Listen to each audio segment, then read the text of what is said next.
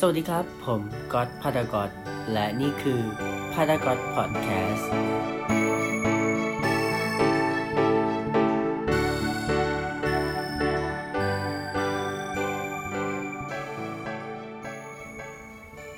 ยินดีต้อนรับนะครับทุกคนวันนี้ก็เป็น EP ลบหนึ่งของพารากอนพอดแคสต์นะก็ความจริงเนี่ยก็อยากจะทำพอดแคสต์ที่เกี่ยวกับ การท่องเที่ยวผ่อนคลายผ่อนคลายสบายหัวฟังเพลินๆแบบไม่ต้องคิดอะไรมาก แล้วก็ด้วยความที่ก๊อตเนี่ยเป็นคนชอบท่องเที่ยว นอกจากการรีวิวสถานที่ท่องเที่ยวต่างๆ ในเพจพารากอนแล้วเนี่ยก็อยากจะเอาเรื่องราวดีๆนะครับ เข้ามาแชร์ แล้วก็แบ่งปันให้กับทุกคนได้ฟังกัน เอาล่ะวันนี้ก็อย่างที่บอกไปว่าเป็น EP ลบหนึ่งเนาะซึ่งมันเกิดขึ้นกระทันหันมากแล้วด้วยความที่ก๊อตเนี่ย เรียนอยู่ที่มหิดลอยู่แล้ว แล้วก็ตอนเนี้ยเขาก็มีเปิดรับสมัครทุนโครงการ MU Backpack พอดี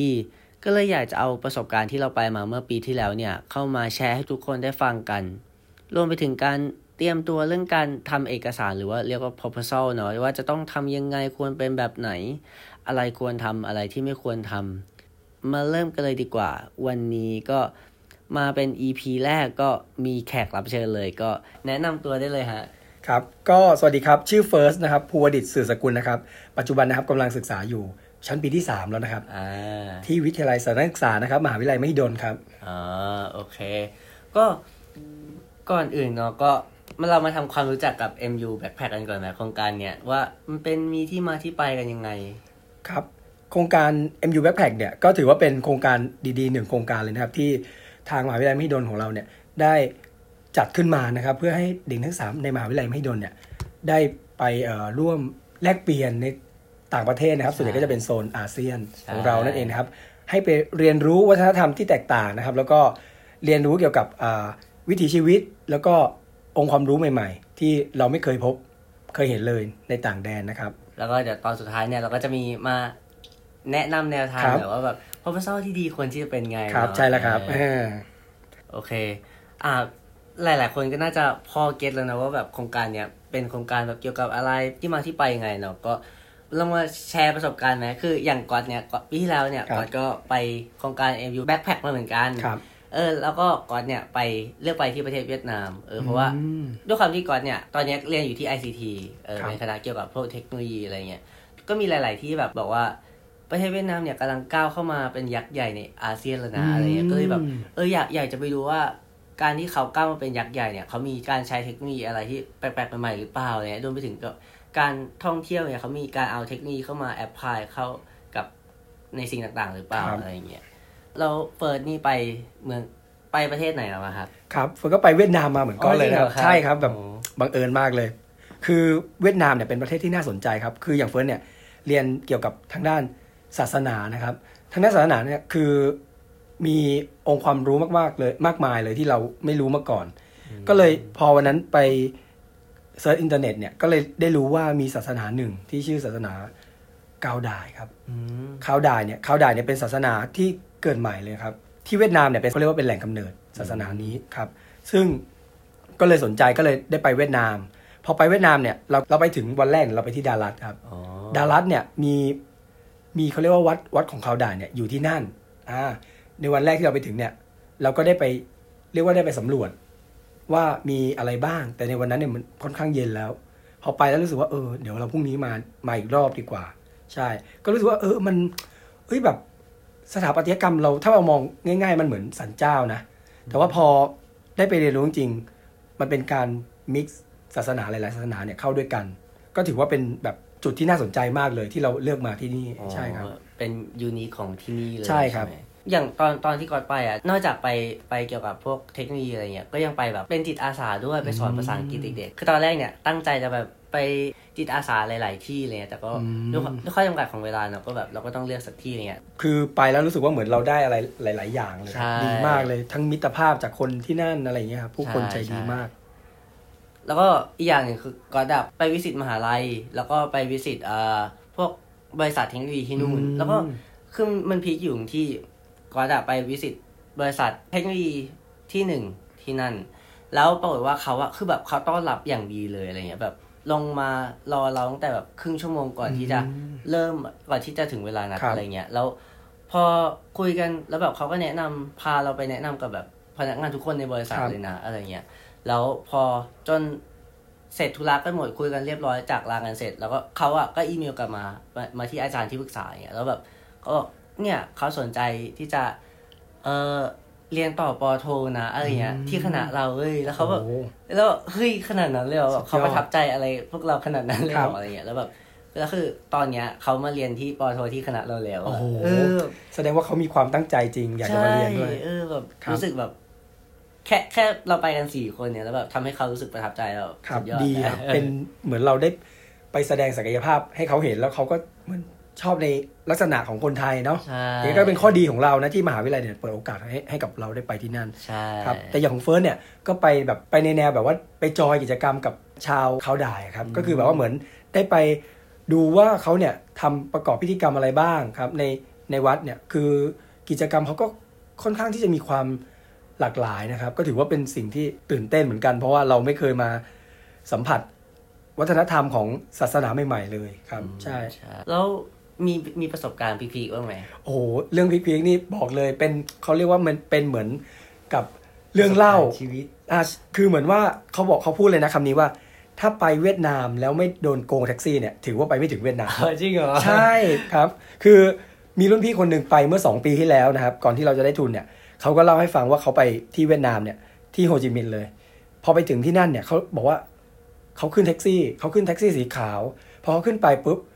ระหว่างทางที่ไปก็ขับไปเรื่อยๆระยะทางไม่ได้ไกลมากเลยประมาณ1-2กิโล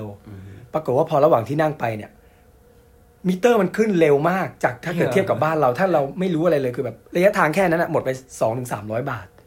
ในระยะทางแค่หนึ่งถึงสองกิโล ซึ่งมันมองว่าเฮ้ยทำไมมันต้องจ่ายเยอะขนาดนั้น แล้วก็ค่ามิเตอร์เนี่ยมันขึ้นเร็วมาก ก็เลยแบบตกใจเราก็ไม่ได้คิดอะไร พอไปถึงปุ๊บ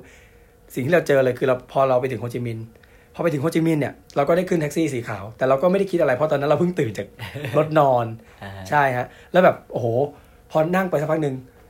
คนขับก็ชวนดูนู่นดูนี่ซ้ายขวาหน้าหลังให้เราก็แบบเฮ้ยมันมีอะไรทำไมอยู่ดีเขาชวนคุย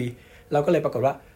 อาก็คุยสักพักหนึ่งเหมือนมิเตอร์เนี่ยมันก็ขึ้นไปเร็วเรื่อยๆเร็วเรื่อยๆสักพักหนึ่งหยิบเขาหยิบหมวกเวียดนามเพื่อนเราที่อยู่ข้างหน้ารถน่ะนั่งข้างหน้ารถกับคนขับเนี่ยหยิบมาปิดมิเตอร์ ตอนแรกมันขึ้นมา ราคาแค่ไม่กี่บาท แล้วก็ขึ้นแบบอีกเร็วมากในระยะเวลาไม่ถึงหนึ่งนาทีแบบ ซึ่งแบบตกใจมากครับ ก็เลยแบบว่า เนี่ยพอไปถึงปุ๊บไปถึงหน้าโรงแรม เราเสียไปทั้งสิ้นราวๆได้กับสามร้อยกว่าบาท ในระยะทางไม่ถึงสองกิโลโหสองไม่ถึงสองร้อยใช่ครับ ก็คือแบบพอเรียก Grab นี่คือแบบเห็นราคาแล้วตกใจเลยเรียก Grab ไม่ถึงแปดสิบบาท จริง ๆ แท็กซี่ที่เวียดนามอะคือถ้าเอาตามตรงอะคือถูกกว่าไทยเยอะมากเลยใช่ไหมใช่ใช่แล้วแบบก๊อตไปคือก๊อตนั่ง Grab อะแล้วแบบ นั่ง Grab เวียดนามเจ็ดวันอะครับแบบไอระดับเลเวลของอืมของ user ของเราอะแบบ up ขึ้นรัวอ๋อๆแบบจากเป็น standard เป็น silver ครับแบบเร็วคือมากมีความพรีเมียมกว่าตอนแรกที่เราจะไปใช่ดีเลยแบบอัพเวลเร็วกว่าไทยเยอะโอ้โหแล้วอย่างของก๊อตเนี่ยก๊อตไปคือพีคครับไปที่ตัวก๊อตเองอันนี้อ่าไม่ได้เกี่ยวกับใครเลยแบบ คือก๊อตอะไปตั้งแต่อ่าวันแรกวันแรกไปถึงอยู่บนเครื่องบินแล้วก็เอาหมวกไว้ไว้บนไว้ในกระเป๋าอ่าเออแล้วแบบ หยิบของเข้าหยิบของออก พอลงมาอ้าวหมวกหายหมวกแก๊ปธรรมดานี่แหละอะไรอย่างเงี้ยแล้วแบบเออก็ก็ไปตามหาเออมันก็ตามหาเออไม่เป็นไรหรอกอะไรอย่างเงี้ยพอเสร็จผ่านไป คือแรกกำลังจะเตรียมตัวไปดารัสแล้วคือก่อนอะนึกขึ้นได้ว่า เอ้า ลืมกางเกงโอ้โหเออแบบเอากางเกงวางไว้แบบสำคัญเลยนะบนบนที่นอนเลยแต่แบบลืมก็เลยแบบนั่งแกร็บไบค์นั่งมอเตอร์ไซค์ไปที่โรงแรมแล้วแบบอืมนั่นเป็นประสบการณ์ครั้งแรกที่นั่งโอ้โหมอเตอร์ไซค์บนเวียดนามถนนเวียดนามที่อ่าที่แบบครับใครก็บอกว่ามันดูวุ่นวายสุดครับแล้วอะไรเงี้ยเออแล้วแบบคือถ้าไปเวียดนามเนี่ยจะได้ยินเสียงแต่รถตลอดใช่เลยนะแบบสุดยอดมากต้องแบบทุกคนต้องไปฟังเองครันะบอะไรเงี้ยแล้วก็สุดท้ายโชคดีที่แบบทางโรงแรมเขาเก็บมาให้ครับด้วยอะไรเงี้ยโอ้เออดีก็แบบมากเลยเลยได้กลับมา พอมาวันต่อมานั่งรถเอ่อไนท์บัสไปศึกษาที่ที่มุยเน่มุยเน่มุยเอเน่อ แล้วพอไปถึงเลย ก็ลงจากรถบัสเสร็จอ้าวลืมหมอนที่แบบพันอ๋ออี พิงคออะไรเงี้ยแล้วแบบอ้าวทำไงก็เลยต้องนั่งแท็กซี่กลับไปที่เดิมเนี่ยแล้วก็เออโชคดีที่แบบเขาเก็บไปให้ ครับ แล้วพอมาวันสุดท้าย peak สุดวันสุดท้ายก็แบบไป Samsung Experience Shop ไปดูแบบเทคโนโลยีพวก อืม VR อะไรพวกเนี้ย แล้วบอกว่า ไปลืมกล้องฟิล์มไว้ที่นั่นด้วยโอ้โหพอกลับคือเดินทางกลับจะมาถึงที่พักแล้วอะครับเพิ่งนึกขึ้นได้ว่าอ้าวลืมลืมกล้องฟิล์มอะก็เลยแบบอ้าวคือแล้วคือไม่รู้ด้วยนะว่าลืมที่ไหนก็เลยแบบต้องย้อนกลับย้อนแบบ trail กลับไปว่าเราอะไปที่ไหนมาบ้างอืมก็ไปดูที่ Samsung Experience Shop แบบตอนแรกก็หาไม่เจอแบบไปถามพนักงานเรื่อยๆอ๋อ มีคนหนึ่งเก็บไว้ให้แบบโชคดีโอ้มากโหเลย ถือว่าเป็นโชคดีของเราเลยนะใช่แบบที่ไม่หาย ไปเราไปเจ็ดวันเนี่ยคครัรับบคงหายไปสี่ห้าวันโอ้โห เป็นประสบการณ์ล้วนๆใช่ชีวิตล้วนๆเลยที่เราได้เผชิญนะครับ ใช่ แล้วแบบมีอะไรที่แบบประทับใจอีกไหม ก็ถ้าประทับใจนะครับ ก็ประทับใจในเรื่องของผู้คนครับ ผู้คนก็มีน้ำใจแล้วก็เขาก็ช่วยเหลือเราดีมากเลยเจ้าของโฮมสเตย์เนี่ยคือเราไปพักโฮมสเตย์ที่ดาลัดเหมือนกัน เจ้าของโฮมสเตย์แบบคือดูแลดีมากแล้วก็แนะนำว่าอยากกินอะไรก็กินได้เลยอยู่ในตู้เย็นนู่นนี่นั่นครับ แล้วก็คนขับรถเนี่ยเขาก็มีน้ำใจครับ ดูแลเราอย่างดีเลย แล้วก็ คือเขาเรียกว่าเป็นกันเองกับเรามากครับ ถือว่าชอบชอบตรงนี้ที่สุดแล้วเออคือจริงๆจริงๆก่อนก็ชอบแบบผู้คนที่นั่นเหมือนกันแบบถึงแม้ว่าครับคนเวียดนามแบบน่าจะดูดุแต่แบบคือความจริงแล้วเขาแบบเขาใจดีเหมือนไม่แพ้คนไทยเลยเอาครับจริงแบบใช่ครับบางทีแบบซื้อของเนี่ยเขาก็แถมให้อะไรเลยอืมหรือแต่แบบมีทริกอย่างหนึ่งเวลาซื้อของ คือก่อนเพื่อนก่อนจะไปซื้อจะไปซื้อของฝากที่ตอนนั้นตลาดเบนตันอ่าเออ แล้วแบบตอนแรกขอถามว่าเท่าไหร่ก็อ๋อ สองแสนดองอ่าเออสองแสนดองก็ประมาณร้อยกว่าบาทใช่แล้วแบบเพื่อนก็ต่อเหลือแสนดองแสนแบดอบงหารครึ่งเลยคือเคยไปอ่านมาว่าถ้าสมมติจะซื้อของเวียดนามอะต้องหารต้องหารครึ่งเออใช่แล้วเขาก็บอกว่า โอ้ยไม่ได้ไม่ได้ไม่ได้อะไรเงี้ยแบบมันไม่ได้อะมันอ่ามัมันถูกเกินไปอะแล้วก็พอสักพักหนึ่งเพื่อนก็แบบทำท่าจะเดินออกเขาบอกโอเคโอเคหนึ่งแสนสองหมื่นดองได้ไหมอะไรเงี้ยอ่าแล้วแบบเพื่อนก็แบบทำท่าคิดเพื่อนก็ถามว่า มีแค่หนึ่งร้อยบาทอะได้เปล่าเขาว่าโอเคโอเคโอหเค นึ่งร้อยบาทได้คือความจริงคือหนึ่งร้อยบาทอะมันมันน้อยกว่าที่ต่อไปที่แต่ต่อตนไว้แรกใช่ไหมเออก็แบบออเราก็ได้กำไรเลย ใช่ เออก็มันก็แปลกดีนะอ่าใช่แบบที่นี่เขาก็รับเงินไทยด้วยเออดีอะแบบใช่ เราไปเราก็ซื้อเราก็เขาก็รับเงินไทยเหมือนกันเพราะว่าเออตอนนั้นจริเงิงนเหรอเวียดนามเราหมดเหมือนกัน แล้วก็ได้ราคาที่ถูกกว่า ที่ต่อรองกันใช่ตอนแรกด้วยค่าเงินค่าเงินที่นู่นแบบโอ้โหเป็นหลักหมื่นหลักใช่แสนหลักหมื่นหลักแสนยอะใช้เงินมากทีนึงคือแบบโอ้โหเป็นปึ้งเป็นปึ้งเลยฮะหลังจากที่ทุกคนได้ฟังแบบเรื่องราวอันสนุกสนานครักันบมาแล้วนะครับ ก็พวกเราสองคนเนี่ยก็จะมาแชร์เทคนิคการเขียน proposal นะว่าควรที่จะเป็นยังไงแบบดูแอนดอนนะครับว่าครับอะไรที่ควรทำอะไรที่ไม่ควรทำเอามาอย่างแรกเลยอะไรที่ควรทำดีกว่า ครับ สิ่งที่ควรทำก็คือ เราต้องมีเป้าหมายที่ชัดเจนนะครับ เป้าหมายที่ชัดเจนก็คืออะไร อย่างของทีมเฟิร์สเนี่ย คือเราเราต้องการที่จะไปศึกษาศาสนาคาวด่ายใช่ไหมครับเราก็คือมองให้มันคือมองให้มันเป็นเรื่องที่เกี่ยวกับคณะที่เราเรียน คืออย่างเฟิร์สเนี่ยเรียนเรื่องศาสนาศึกษาเนี่ย คือเราก็คิดว่าเอ้ยศาสนาที่เกิดใหม่เนี่ย มันก็เป็นสิ่งที่น่าสนใจ น่าจะไปเรียนรู้แล้วก็เลยตั้งเป้าเลยว่า เนี่ยตรงเนี้ยเราก็จะคือจะไปทำไปเรียนรู้สิ่งใหม่ ๆ เรียนรู้พิธีกรรม เรียนรู้เอ่อ สัญลักษณ์ต่างๆ ที่เขานับถือกันเนี่ยเป็นยังไงบ้างเนี่ยสิเป็นสิ่งที่เรามองว่าเราควรที่จะโฟกัสไปตรงนั้น นี่ก็คือเออจุดมุ่งหมายหรือว่าเป้าหมายที่เราต้องการจะไปศึกษานั่นเองนะครับ ต้องชัดเจนมากเลย แล้วก็สถานที่สำคัญเลยนะครับ เราเนี่ยจะต้องโฟกัสเลยว่า จะไปที่ไหนตอบโจทย์กับที่ที่เราจะไปไหมอย่างคาวดายเนี่ยเป็นศาสนาที่อยู่ในแค่เวียดนามเป็นหลัก เพราะฉะนั้นคือถ้าเราไปอยากจะศึกษาคาวดายแต่ถ้าเราไปที่ อินโดนีเซียมาเลเซียหรือมาเลเซียใช่ไหมเออมันก็ไม่เจอไม่เจอใช่ใช่ไหมเพราะฉะนั้นเราก็ต้องโฟกัสสถานที่ดีๆด้วย นั่นคือสิ่งสำคัญนะครับ ใช่ แล้วก็อาจจะมีคำถามจากหลาย ๆ คนเนอะว่าแบบมันจำเป็นไหมที่จะต้องลิงก์เกี่ยวกับพวกคณะเรากับสิ่งที่เราจะไปอะไรเงี้ย ซึ่งเอาความจริงความจริงเลยคือไม่จำเป็นเลยนะว่าแบบเราจะต้องเราเรียนเกี่ยวกับคณะนี้แล้วเราต้องไปที่นี่เนี่ยแต่ถามว่าด้วยความที่มันมีคนสมัครเยอะมากอย่างครับปีที่แล้วแบบเกือบ ร้อยทีมครับใช่ไหมเขาคัดเหลือสามสิบสามทีมคอะรัไรบเงี้ยเราก็ต้องมานั่งดูด้วยว่าการที่คนเก้าสิบกว่าทีมอะเขาสมัครมา อะไรที่จะทำให้เราอะแตกต่างจากเขา อะไรที่จะทำให้พี่ๆที่คัดเลือกอะเขาสามารถเห็นแล้วของเราว่าหุ้ยสุดยอดคนครับคือทีมนี้แบบน่าพาไปมากเลครัยบอะไรเงี้ยซึ่งแน่นอนว่ามันก็จะไม่ค่อยพ้นกันกับไปเกี่ยวกับพวกคณะอะไรครับอย่างอย่างก๊อตไปเงี้ยก็ไป ก๊อตมาจากไอซีทีก็ไปแบบดูเกี่ยวกับพวกเทคโนโลยีครับอะไรเงี้ยก็มันมันก็เป็นมันเป็นเปิดอีกมุมมองหนึ่งเนาะที่อืมที่เราไม่เคยได้เจอเออถามว่าไอโครงการเนี้ยมันแตกต่างจากเราไปเที่ยวปกติยังไงอะ่ะคืออยากอยากจะลองมองมาอีกมุมหนึ่งที่ถ้าสมมติเราไปเที่ยวอะ่ะเราก็จะโฟกัสแต่สถานที่เที่ยวถูกปะใช่ครับ แต่พอพอเรามาในโครงการเนี้ยครับเราเราเหมือนแบบเราไปในฐานะเด็กมหิดลอะครับแล้วเรามีแบบ พอมาซอที่เป็นตัว control ว่าเราอะควรที่จะไปดูอะไรครับแล้วพอเรารู้ว่าเราจะไปดูอะไรอะ มันจะทำให้เรารู้สึกแบบ in รู้สึกใช่เข้าไปครับถึงจุดจุดๆนั้นได้เยอะขึ้นใช่แล้วย่างเช่นแบบเอาจริงคือ ถ้าสมมติก็ไปเที่ยวเนี่ยก็ก็คงสมมติก็ไปเที่ยวเจ็ดวันอะก็ก็คงไม่ไม่ได้มีเวลาแบบไปลง volunteer ที่อื่นอะไรเงี้ยก็คงอยากจะเอาเวลาเจ็ดวันไปเที่ยวดีกว่าไหมอะไรใช่เงี้ยครับแต่แบบใช่พอเราไปที่เนี่ยเราเราเหมือนได้เปิดใจกับไอ้พวกนี้ด้วยแบบการที่เราได้ไปทำวอลันเทียมนก็ เออมันก็เป็นอีกสิ่งหนึ่งอ่าที่ใช่เราอยากทำนะ ถ้าครับถ้าถ้าเรามีเวลาอะไรเงี้ยเออมันเจ๋งเป็นมากสิ่งที่ดีนะ เหมือนเราก็ได้แบ่งปันสิ่งที่เรามีเนี่ย ให้กับผู้อื่นด้วยนะครับใช่นั่นก็ถือว่าเป็นสิ่งหนึ่งเลยที่เอ่อชาวไม่ดนเราเนี่ยยึดถือกันก็คือมีใช่มีน้ำใจต่อผู้อื่นนะครัใช่บเลยครับนั่นเองนะครับ แล้วก็การเลือกสถานที่เนี่ยก็อย่างที่เฟิร์สบอกไปเนอะครับว่าแบบมันสำคัญมากเราแล้วมันเป็นไปไม่ได้ที่เราอะจะเลือกไปสถานที่เนี้ยเพครับราะว่าโดยที่เราไม่มีแบบ วัตถุประสงค์ที่จะไปสถานที่นั้นเลย อย่างน้อยๆการที่เราไปสถานที่หนึ่งอะเราควรที่จะบอกได้ว่าเราไปที่นี่ทำไมใช่ครัไหบมใช่แล้วก็แล้วเราไปแล้วเราจะได้อะไรจากที่เนี่ยมันเป็นสิ่งที่ควรที่จะมีอยู่ใน proposal ด้วยใช่ครับใช่ใช่แล้วก็ด้วยความที่เอ่ออีกอย่างหนึ่งคือ ทางมหาลัยเนี่ยเขามีทุนให้ครับกลุ่มละประมาณหกหมื่นใช่ไหมใช่ครับ ซึ่งสิ่งที่เราจะได้หลังจากเนี้ยคือการ บริหารจัดการงบที่มีอยู่อย่างจำกัดเนี่ยใช่ใช้ให้ครับเกิดประโยชน์สูงสุด ใช่ครับ เพราะว่าเหมือนพอเราทำ proposal เนี่ยเราก็จะต้องมองในเรื่องของงบประมาณด้วย เพราะว่าเรามีกันสี่คนเนี่ยไอตัวงบหกหมื่นเนี่ยมันเป็นเหมือนเงินกองกลางที่เราจะใช้ร่วมกัน เพราะฉะนั้นเวลาเราไปเนี่ยเราก็จะต้องบริหารงบก่อนไปอยู่แล้ว เพราะฉะนั้นการเขียน proposal เนี่ย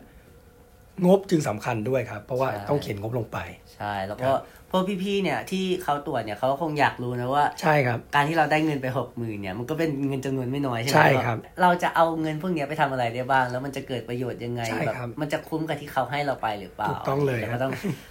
เรารู้ว่าเราควรที่จะทำอะไรแล้ว เรามาดูดีกว่าว่าเราไม่ควรที่จะทำอะไรใน proposal เนาะครับ ก็อย่างแรกเลยก็ตัวแพนเนี่ย เน้นไปเที่ยว ครับไม่ไม่ดีนะอย่างนั้นใช่คือเราต้องไม่ดีเลยไปเรียนรู้นะเพราะว่าเงินเนี่ยเป็นเงินทุนจากมหาวิทยาลัย ซึ่งเป็นเงินจากภาษีประชาชนใช่ไหมเออนี่เป็นเป็นสิ่งที่แบบได้รับการปลูกฝังมาใช่ครับ แล้วควรที่จะเอาเงินพวกนั้นน่ะไปทำให้เกิดประโยชน์เนาะว่าอืมแบบอย่างที่บอกไปว่าพอเรามี objective ว่าเราจะไปที่ไหน เราจะไปทำอะไร การเลือกสถานที่เที่ยวมันก็จะเป็นตัวบ่งบอกว่าเราจะทำให้ตอบโจทย์กับที่เราตั้งไว้หรือเปล่าครับแล้วอย่าง การย้ายเมืองเยอะก็อีก การย้ายเมืองเยอะเนี่ยเป็นสิ่งที่ค่อนข้างที่จะเป็นเขาเรียกว่าเป็นอุปสรรคของการเดินทางในครั้งนี้เลยก็ว่าได้ เพราะว่าอย่างที่ผมไปเวียดนามมาเนี่ย เวียดนามเนี่ยคือเขาเป็นประเทศที่ค่อนข้างใหญ่มีประเทศเวียดนามแบ่งเป็นเหนือกลางใต้อย่างชัดเจนเลยก็คือ เพราะฉะนั้นเอ่อเวลาเราจะเดินทางเนี่ย เราควรเดินทางไปในที่ที่มันเป็นโซนเดียวกันอืมเพราะว่าเรามีระยะเวลาจำกัดเพียงแค่เจ็ดวัน การเดินทางไปเอ่อเขาเรียกว่าอะไรนะเดินทางไป เหนือมาใต้อย่างเงี้ยมันค่อนข้างที่จะเป็นสิ่งที่เป็นอุปสรรคให้กับทีมทีมเราแล้วก็ตัวเราด้วยใช่เพราะฉะนั้นอยากจะให้เราจัดสรรสถานที่เนี่ยให้เป็นอยู่ในโซนเดียวกันจะถือว่าเป็นสิ่งที่ดีแล้วก็ลงตัวในการเดินทางด้วยนะครับ ใช่คือมันไม่ใช่แค่ต้องให้เหมาะสมกับ proposal แต่ครับเราก็ต้องดูว่าตัวเองอะ คือจะไหวกับการใช่ครับเดินทางจะไหวไหมแบบเดินทางได้ไหมบทีใช่แบบเดินทางไปเยอะมากเลครัยบนะอะไรอย่างเงี้ยแบบอืมมันก็เหนื่อยแบบไม่มีแรงทำอะไรใช่แล้วอะไรอย่างเงี้ยเออแล้วก็อีกอีกนิดนึงตรงที่เวลาเราอ่าจัดสถานที่ที่เราจะไปเนี่ย สมมติในวันหนึ่งมีประมาณสิบสิบกว่าชั่วโมงเนี่ย เราจะจัดสรรตรงเนี้ยไปที่ไหนบ้างใช่ไหมครับแบบเราไม่ควรที่จะยัดแบบสี่ห้าที่ไปอยู่ในในวันเดียวกันเลยใช่เนี่ครัยบลองนึกภาพความเป็นจริงว่า สมมุติเราเราไปสี่ห้าที่ในวันเดียวกันอะไรเงี้ย ถามว่าเราเราจะมีเวลาที่จะศึกษาในแต่ละสถานที่อะเยอะขนาดไหนจริงไหมคือได้ได้อะไรที่มันแบบอาจจะน้อยเกินไปหรือมากเกินไปมซึ่งเราอาจจะดีไม่ดีสุดผลสุดท้ายแล้วอาจเราอาจจะไม่ได้อะไรเลยเออใช่ใช่อย่างนั้นแบบมากกว่าโฟกัสนู่นโฟกัสใช่นี่ครับกลายเป็นแบบอ้าวแล้วสุดท้ายเราได้อะไรอ่าใช่คร่าวๆที่ทุกคนอยากรู้ก็น่าจะประมาณนี้เนาะครับแบบใช่ครับ เรา เอ่อโครงการนี้เป็นโครงการอะไรเนาะมีเล่าประสบการณ์ว่าเราเป็นยังไงไปไหนมาบ้างครับเนาะใช่แบบครับโครงการนี้มันแตกต่างจากที่เราไปเที่ยวยังไงอะไรเงี้ย แล้วก็เออเทคนิคการเขียน proposal เนี่ยว่าอะไรควรทำอะไรไม่ควรทำเนาะครับ สุดท้ายก็คนไหนที่สนใจดีกว่าครับต้องไปติดตามที่ไหนนะ ที่เพจ MU Backpack Scholarship นะครับ ก็จะมีอ๋อข้อมูลต่างๆนะครับ เกี่ยวกับการอ่ารับสมัครนะครับในแต่ละปีแล้วก็อ่าเกณฑ์ต่างๆว่า เราเข้ากับคุณสมบัติที่เขาต้องการไหม ก็สำหรับวันนี้นะครับ ต้องขอขอบคุณ First นะครับ ที่เข้ามาร่วมแชร์ประสบการณ์ดีๆ กับโครงการ MU Backpack นะครับ ให้ทุกคนได้ฟังกัน เย้เย้ส่วนใครนะครับที่สนใจอยากติดตาม Paragon Podcast หรือว่ารีวิวท่องเที่ยวดีๆ นะครับ ก็สามารถติดตามได้ที่เพจ Paragon P A D A G O T ใน Facebook ได้เลย สำหรับ EP หน้าจะเป็นเรื่องอะไรนั้น ก็อยากให้ทุกคนติดตามกันดีๆนะครับสำหรับวันนี้ สวัสดีครับ สวัสดีครับ